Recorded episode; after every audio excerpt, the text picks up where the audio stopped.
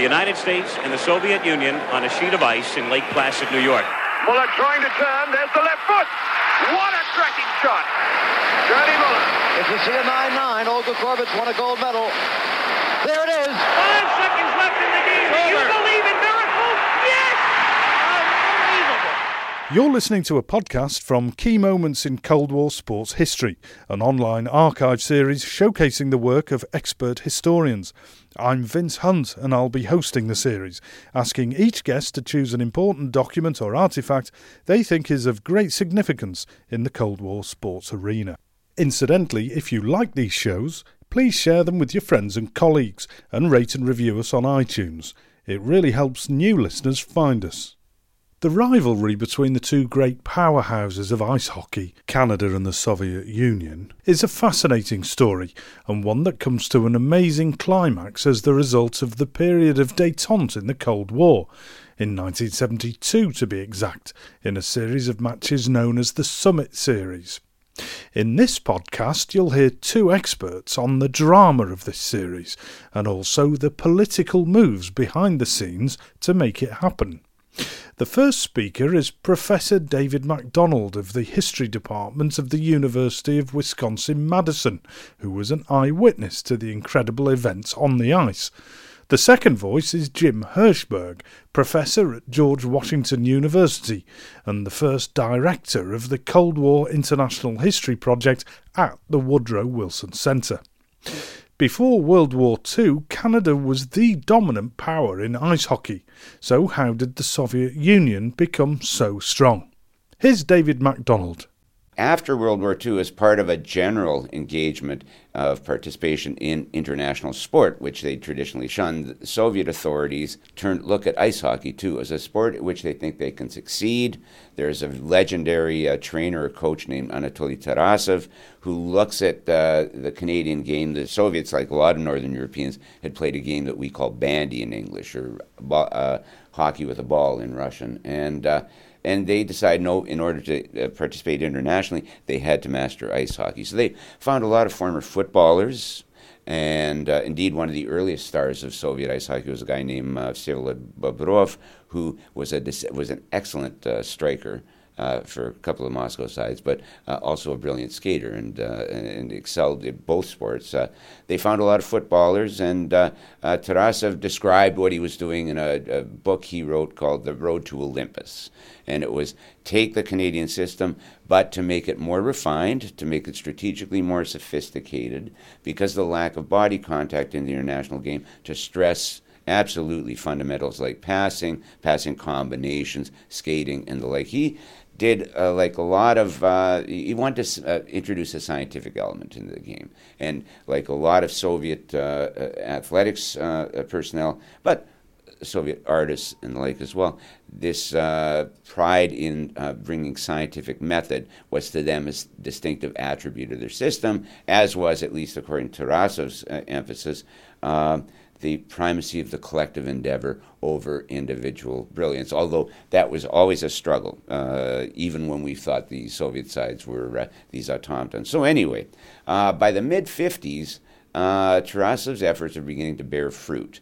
And Canadian sides, uh, uh, professional sides in the National Hockey League, were uh, banned from participating in uh, International Ice Hockey Federation sanctioned events because they were professionals and this was an amateur pursuit.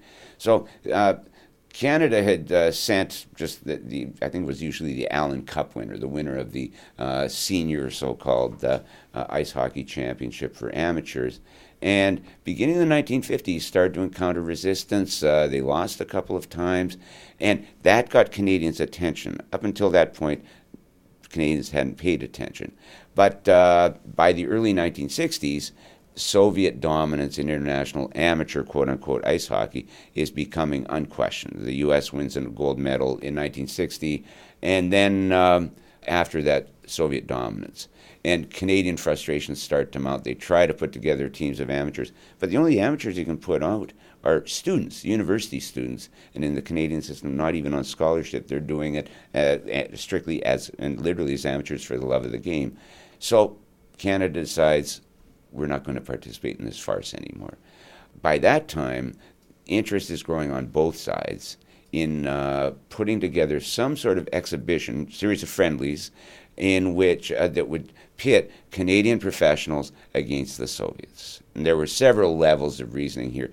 Uh, uh, Canadian Hockey Pride, Canadian uh, or, organized hockey, they wanted to showcase once and for all the uh, the indomitable superiority of the Canadian game.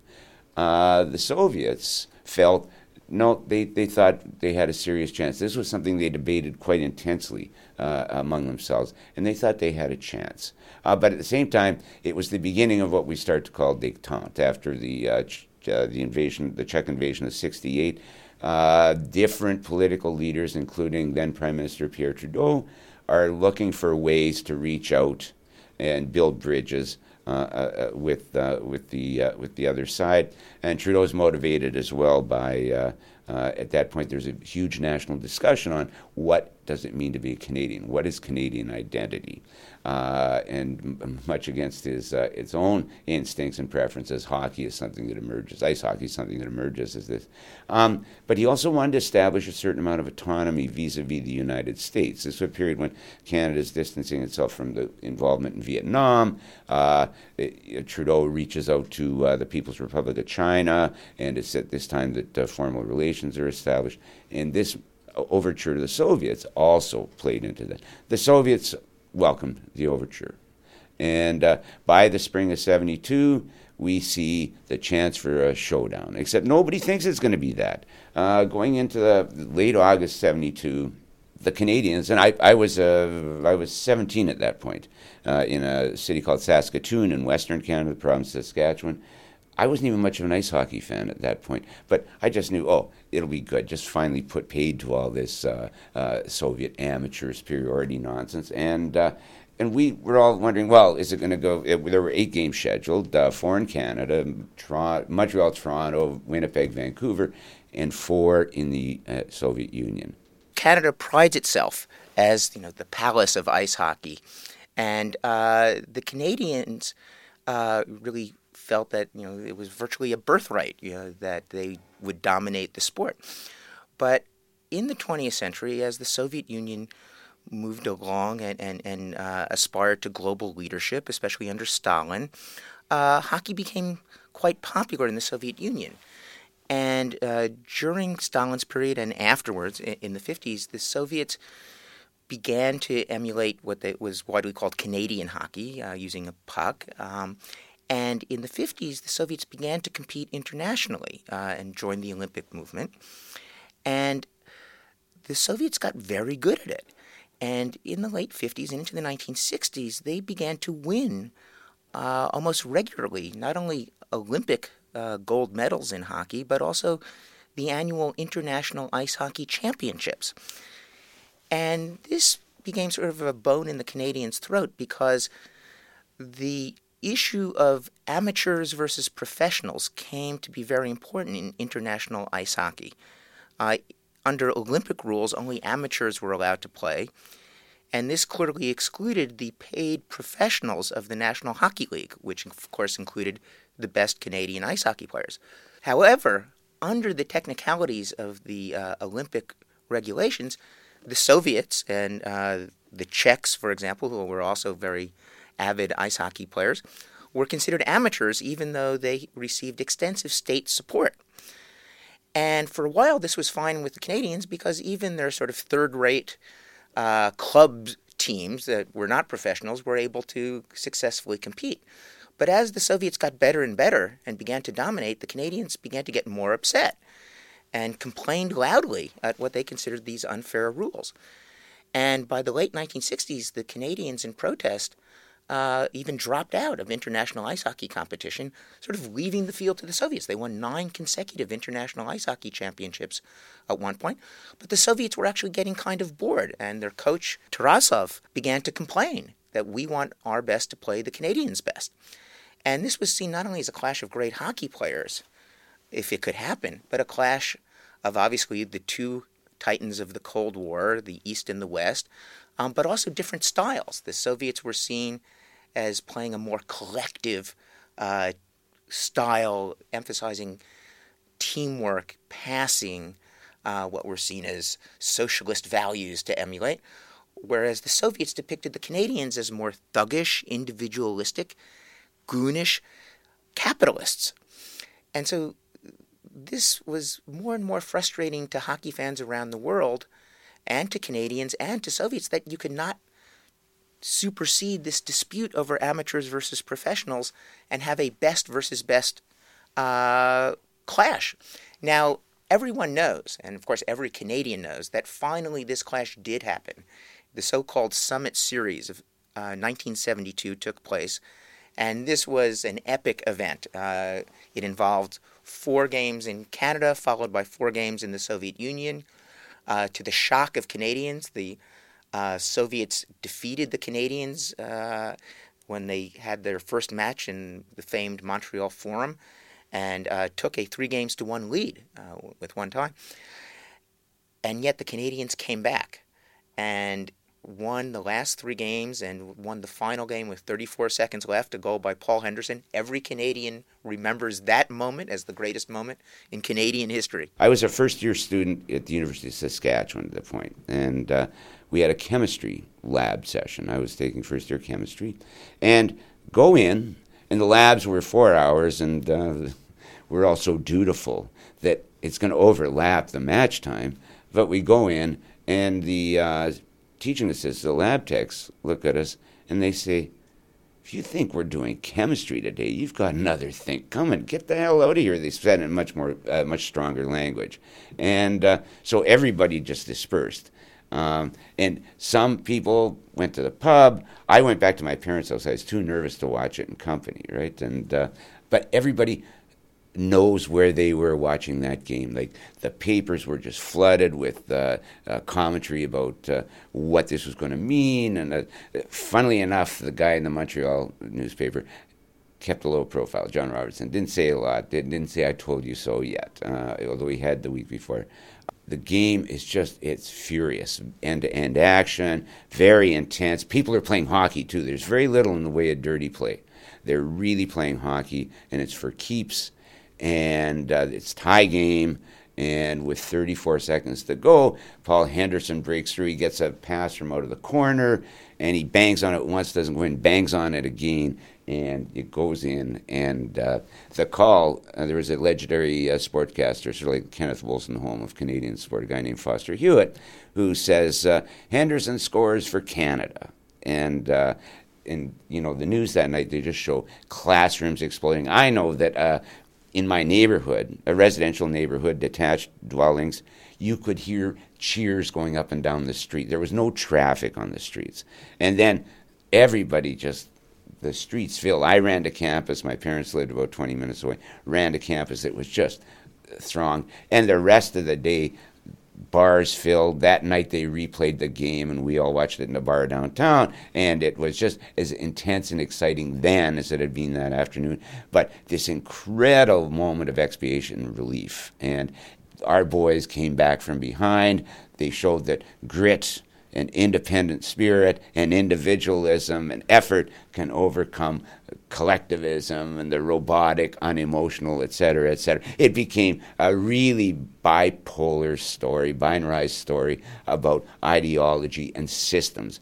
And ironically, was not only did we had we you know come out by the skin of our teeth, but looking back on it, it was a way we were playing a meaningful role in the Cold War. You got to remember, this is a country that, uh, by uh, by its own lights and by most lights, well, at the end of the Second World War, was probably the sixth or seventh most heavily armed country in the world. Had demilitarized quickly, had uh, sort of settled back into being a second-tier power in this conflict that that was meaningful to a lot of Canadians uh, because, uh, say, in my part, Western Canada, a lot of my compatriots trace their ancestry to Ukraine or to uh, German, uh, to uh, Mennonites, Anabaptist farmers who had settled in southern Russia, or to uh, uh, to parts of the Baltic, or that the Russian fact was a real fact, but uh, we had always been sort of on the sidelines, and it was a way that it really established in our own minds what we were and who we were and uh, and he gave us a reputation in Russia as something very different from the Americans. And for all that that series was uh, very fraught, that maple leaf became something really symbolically important to uh, Russians of my generation. That I went to study in Leningrad three years later, and I'd wear a maple leaf pin, and it meant a lot. It meant, it meant you weren't American, it meant something different. There had been very pleasant memories of them. And it says something about Canadian history where uh, people's uh, defining moments, like if you're in my generation, you're American, where were you when Kennedy was shot? The key event that led to the agreement to hurdle the deadlock that had blocked these, uh, this competition from taking place for years took place a year earlier when Soviet Premier Alexei Kosygin visited Canada in October 1971. And this visit followed a visit to the Soviet Union by Canada's Premier Pierre Elliott Trudeau. And uh, Trudeau's visit uh, is, is actually widely remembered uh, because uh, he brought along his new young wife, Maggie, um, and he cut a very dashing figure, and this was a very successful visit. But much to the surprise of Canadian diplomats, Kosygin accepted with alacrity uh, a protocol invitation to pay reciprocal visit to Canada. And when he came to Canada, Canadian documents show that hockey played a very interesting role in his visit. It's mostly remembered for what happened publicly, which is that Kosygin was dogged by protesters throughout his trip in Ottawa, in Montreal, uh, in uh, Toronto. Uh, protesters followed him everywhere, and even a protester uh, Hungarian emigre, still furious at the Soviets for invading his country in 1956, actually tackled uh, Kosygin at one point, jumped on his back. He had to be pulled off by Trudeau and, and police uh, on Canada's Parliament Hill. And actually, the photographs appeared on the front page of every paper in the country. But what turned out to be the highlight of Kosygin's visit and his favorite moment was when he attended an NHL hockey game in Vancouver between the Vancouver Canucks and the Montreal Canadiens. And I discovered in the Canadian archives that this event had been debated privately for weeks before the trip. Kosygin's representatives thought he might be too tired. It was on the same evening after he had flown across Canada from Montreal to Vancouver. He was exhausted. It, I discovered in the archives that actually in the hotel uh, in Vancouver. He said he did not want to go to the game, both because he was exhausted and also because he feared that protests would disrupt the game. The Canadians uh, who Trudeau had designated to accompany him begged with him, said everything was arranged. They pleaded with him. He finally agreed to go. And much to his shock, he received an extremely warm welcome, a standing ovation from the Vancouver crowd. Uh, he had a fascinating meeting before the game with the captains of the Vancouver and Montreal hockey clubs. In fact, there's a great moment I discovered uh, from Vancouver newspapers. Everyone remembers the kitchen debate between Richard Nixon and Nikita Khrushchev in 1959. There was a locker room debate in uh, Vancouver between Alexei Kosygin and Henri Richard, the captain of the Montreal Canadiens, the who was known as the Pocket Rocket because he was the uh, younger brother of the famous Maurice Richard, the Rocket, the, the most famous goal scorer in NHL history until that time. And they debated whose hockey was better, Soviet or Canadian. And uh, Kosygin said uh, Soviet hockey was, and Richard said, "Well, maybe you'll beat us at first, but when we get used to you, we, we can beat you." And uh, it, it, was very interesting, a very friendly debate. Uh, Richard presented uh, with a, a, stick, and there are photographs of Kosygin testing the stick. He also received a pair of, of CCM skates uh, and, and uh, talked about his enthusiasm. But what's most interesting is that when he watched the hockey game, which the Canadians won six to nothing, the, the Canadians were uh, were uh, perennial Stanley Cup contenders. The Vancouver Canucks were an upstart new expansion team uh, just in their second season. Uh, they got creamed. Um, sat with the Vancouver general manager and they discussed what, a, and as Kosygin put it, what a shame it was that our best hockey players can't play against each other. And he admitted that he couldn't even really explain or defend the distinction between amateurs and professionals that had prevented those teams from playing. And he promised to look into uh, the problem and see what he could do.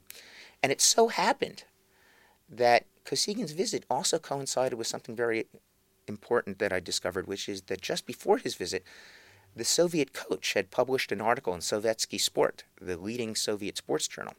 This is Tarasov, um, challenging the NHL to play. What are you afraid of? He said. You know, your best against our best. And this was uh, something that even might have gone a little bit out of channels because most Soviet sports and hockey authorities or apparatchiks were loath to play the Canadians, yet because the Olympic Committee chair, Avery Brundage, had warned that not only could professionals not compete in the Olympics, but that any players who played against the Canadian professionals would be tainted and they would not be allowed to participate. And the Olympics were coming up in Sapporo, Japan in February 1972, and the Soviets did wanted to do nothing that might endanger winning another gold medal in Sapporo, which in, in fact they did. But Tarasov was so eager, he said, We want to play the Canadians one way or another. When Kosygin returned to Moscow after his trip to Canada, which, uh, which uh, he told Canadians that the hockey game was the highlight of, even though he had been ambivalent about attending until the very last moment, I discovered.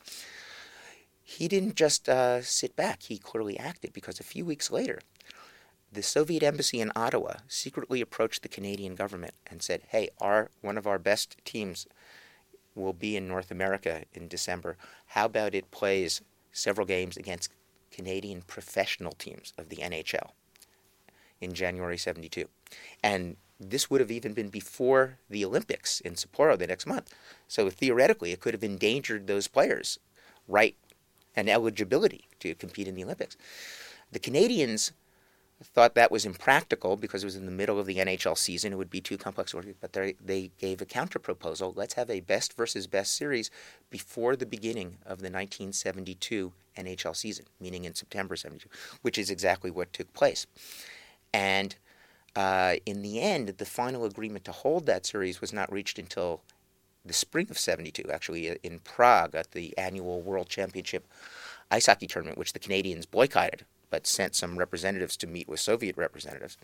Um, and most of the historiography, all of, most of the existing accounts, in fact, all of the existing accounts that have been published in Canada, and there are many books about the 72 series, only talk about the agreement to stage the series being reached in the spring of 1972. But my research has shown is that it was really the fall of 71 and Kosygin's trip, which was also tied in with fascinating Cold War currents, uh, the triangular diplomacy between the United States and China and the Soviet Union, uh, detente with the United States. Uh, there were multiple motives at play when Kosygin visited Canada, but hockey entered into the calculations, and the wider context influenced the hockey because it was clearly a way uh, both to enhance Soviet relations with the West in a cultural, soft power way that coincided with the detente uh, of that period. In fact, the highlight of detente took place in May 72 when Richard Nixon visited Moscow and signed a series of arms control treaties. Um, but it was also a way for the Soviets to try to sort of cultivate the Canadians. Uh, Trudeau had famously expressed some resentment about American domination of Canadian life when he visited uh, the Soviet Union in uh, May 1971. And this was a way for the Soviets to sort of like try to upstage the, the Chinese initiative of Richard Nixon and say, hey, we can we can play with your, your neighbor and, and have good relations, even while you're playing with our neighbor uh, in the communist world. And so, uh, while sports historians have understandably focused on the drama that took place on the ice uh, during the games of the Summit Series, uh, I found that there was also quite a fascinating uh, backstory to how the Summit Series took place in the first place and how it really broke the ice and enabled regular competitions to take place for the rest of the Cold War and the rest of the existence of the Soviet Union for the next two decades uh, between the best Soviet ice hockey players and other Soviet bloc ice hockey players, especially the Czechs, and the best Canadian and NHL, and for that matter, uh, other leagues, uh, professional players, and you know really revolutionized the way the two sides related on the ice during the Cold War.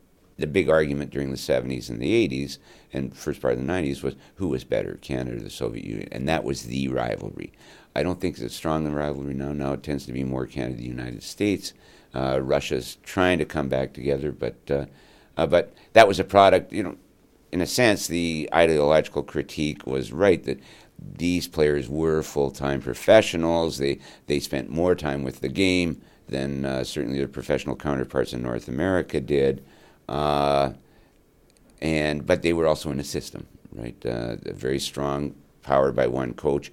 The loss against Canada in 1972 started introducing fault lines in play. What we didn't understand was these players themselves had personalities, agendas. There'd been a lot of controversy in putting together the Soviet team. A couple of the best players were left off because of the, the personal uh, dislike of the coach.